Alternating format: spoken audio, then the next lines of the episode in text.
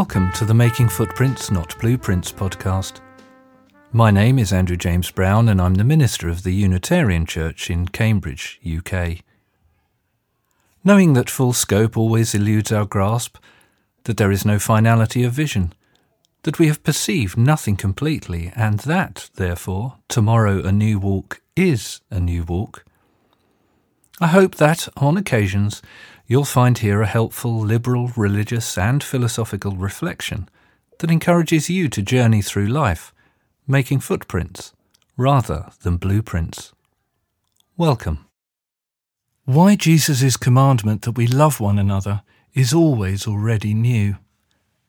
A short thought for the day offered to the Cambridge Unitarian Church as part of the Sunday service of mindful meditation.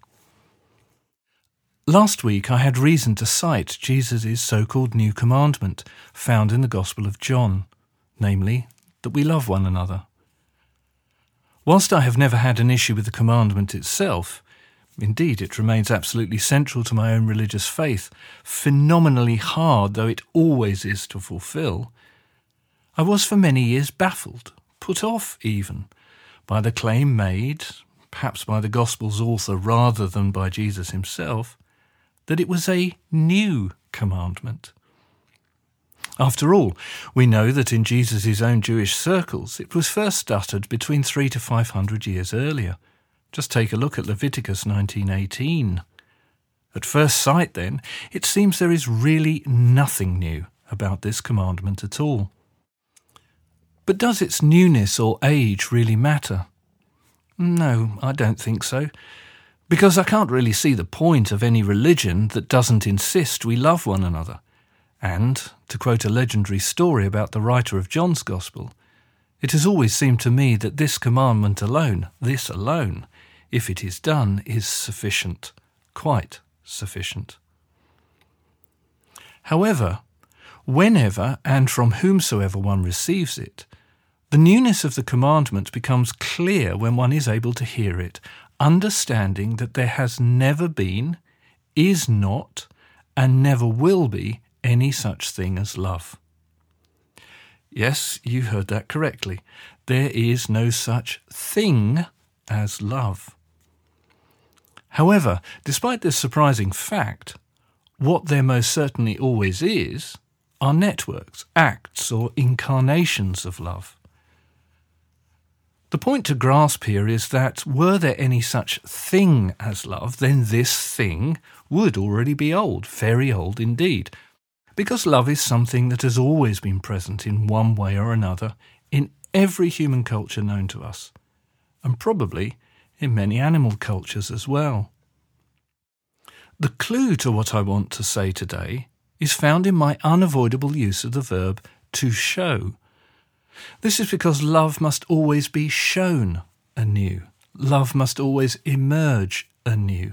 Love must always be expressed anew. In every one of the countless complex, contingent interactions we have with each other and the world.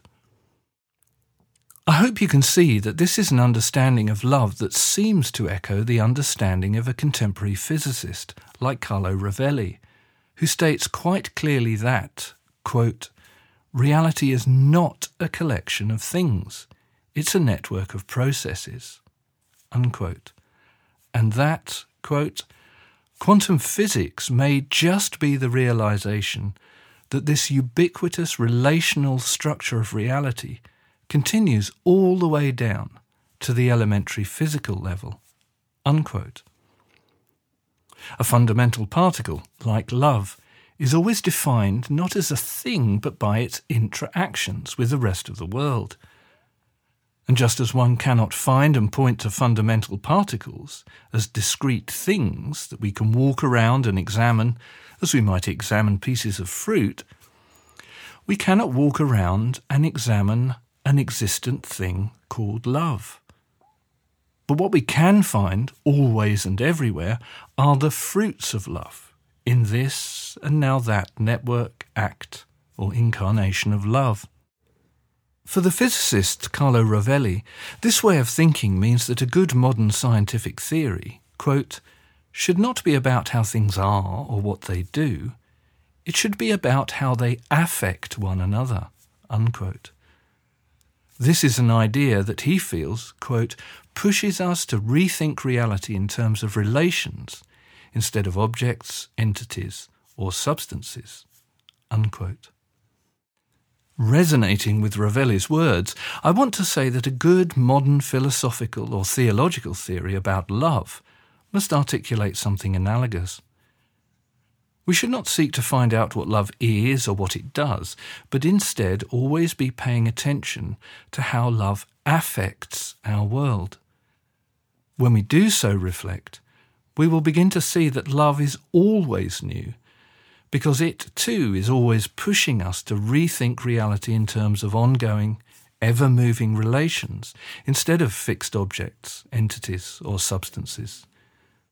So, to repeat, Love is not a thing. Instead, it's a living relation which must be made new every morning.